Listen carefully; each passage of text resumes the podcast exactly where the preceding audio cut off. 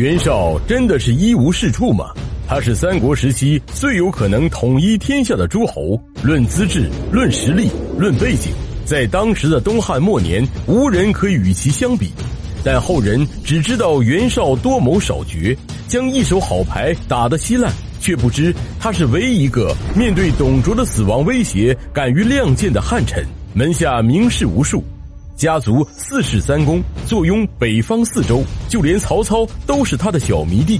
即便是官渡惨败，也丝毫不能撼动他的霸主地位。本期视频就让我们按照时间的顺序来了解一个你所不知道的袁本初。袁绍出身于东汉后期一个世倾天下的官宦世家汝南袁氏，他有一个同父异母的兄弟，就是袁术。袁绍是庶出长子，而袁术则是嫡出幼子。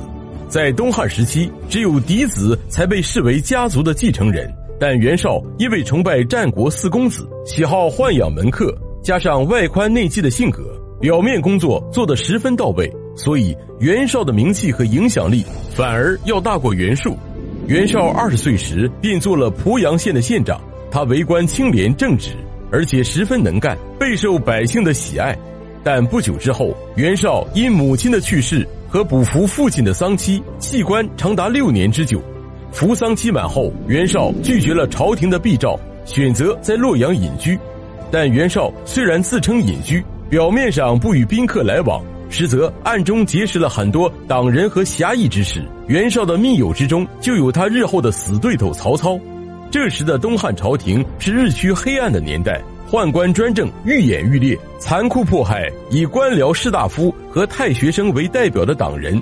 袁绍的活动很快就引起了宦官的注意。碍于袁绍官拜司徒的叔父的面子，宦官赵忠只是对袁绍进行了警告，但袁绍依然不为所动。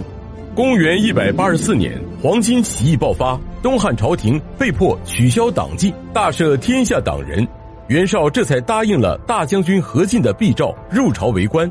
因为袁绍出身显赫，所以备受何进的信任，而袁绍也想借何进之手除掉宦官，因此两人的关系十分紧密。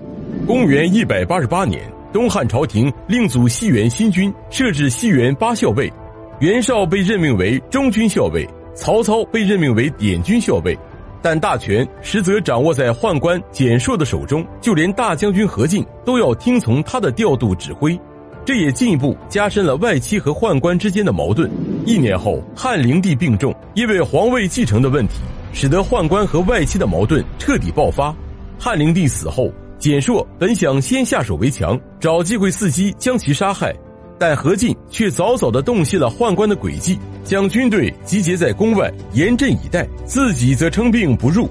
简硕迫于压力，只好按照何进的要求立刘辩为帝。刘辩即位后。何皇后临朝称制，何进的权势得到了极大的提升，这就引起了宦官势力的极大不安。走投无路的宦官们只好选择铤而走险，他们以离京前想再见太后一回的名义再次进京，伺机将进入后宫的何进杀死。袁绍听说何进被杀后，立即领兵入宫，搜索宫中的宦官，不论老幼，皆斩尽杀绝，死者多达两千多人。就连一些不长胡须的人也被当成了宦官杀掉。可正当袁绍在内宫大肆屠戮宦官的时候，领兵入京的董卓却无意中得到了一张王牌。他拥簇着年少的皇帝，带着军队浩浩荡荡地开进了洛阳城，把控了朝政。面对决议实行废立的董卓，满朝文武只有袁绍一人挺身而出。在董卓赤裸裸的威胁下，袁绍横握佩刀，以死相抗。说出了那句被《献帝春秋》所记载的千古豪言：“天底下强大的人，难道只有董公你吗？”之后便扬长而去。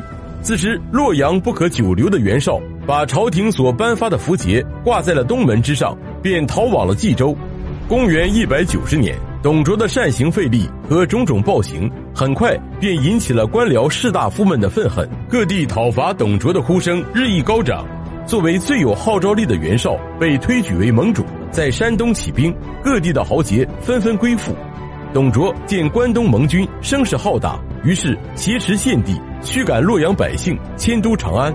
而讨伐董卓的各州首领也因各怀一心，在酸枣粮尽之后，讨伐之战便不了了之了。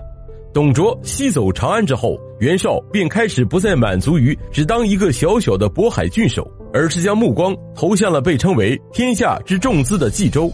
一年后，袁绍帐下的谋士冯骥献计，让辽东属国的公孙瓒发兵南袭冀州，同时让袁绍派自己的外甥高干充当说客，成功的说服了韩馥，拱手将冀州让给了袁绍。袁绍在得了冀州之后，启用了在韩馥部下郁郁不得志的田丰和沈佩，还得到了许攸、冯骥、荀臣等一众谋士，可谓是春风得意。此时摆在袁绍面前的还有两个劲敌，一个是冀州北面的公孙瓒，一个是冀州南面的袁术。公孙瓒因为弟弟公孙越的死而和袁绍结仇，袁术和袁绍虽为兄弟，但二人向来不和。经过七年的苦战。直到公元一百九十八年，袁绍已经占据了冀、青、幽、兵四州，坐拥几十万的军队。随着实力的增强，袁绍的野心也日益增大。公元一百九十九年，袁绍决定出动十万精锐步兵和一万骑兵，一举攻灭曹操，夺取许都。他任命沈佩、冯骥主持军事，田丰、荀臣、许攸充当谋士，颜良、文丑担任将帅，开始准备南下。但此时袁绍阵营内部却出现了战术上的分歧，沮授建议以逸待劳，打持久战，而郭图和沈佩则主张速战速决。自是地广兵强、粮食充足的袁绍，丝毫听不进去任何人的建议，因而将沮授统领的军队分成了三个部分，其中两部分分别交给了郭图和淳于琼，这也为日后官渡之战的惨败埋下了隐患。曹操则分兵把守官渡，准备抗击援军。公元二百年，发生了一件足以让袁绍轻松击败曹操的事情。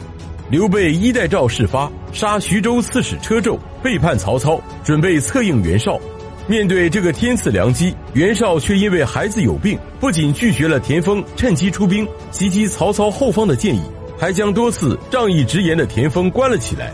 等到曹操将刘备击败后，袁绍才发布了讨伐曹操的檄文，指控曹操豺狼野心，除忠害良，出兵攻曹。袁绍先派大将颜良包围白马，自己则亲率领大军抵黎阳。曹操则采取声东击西的战术，北救白马之围，斩杀颜良，迁徙民众撤向官渡。袁绍依仗自己人多势众，不顾沮授的劝阻，挥师渡河追赶曹军。结果又被曹军大败，大将文丑被斩。经白马、延津两战，袁军士气大跌。曹军退还官渡后，袁军在阳武集结。然而，就在两军僵持不下的时候，胜利的天平却再次向曹操倾斜。在邺城的许攸家族中有人犯法，被留守的沈佩抓进监狱。许攸大为不满，于是投奔了曹操。在许攸的谋划下，曹操亲自领兵赴乌巢，袭击了淳于琼。派去袭击曹操大营的高览和张合见乌巢失守，也投降了曹操。援军一时大乱，最终导致官渡惨败。这一仗，袁绍损失了七八万人，武器辎重无数。回到冀州后，袁绍陆续平定了各处的叛乱。公元二百零二年，袁绍发病死于建安。袁绍死后，他的儿子袁谭和袁尚为了争权夺利而互相攻伐，最后被曹操各个击破。直至公元二百零七年，曹操北定乌桓，袁尚和袁熙败走辽东，被公孙康所杀。至此，袁家的势力彻底灭亡。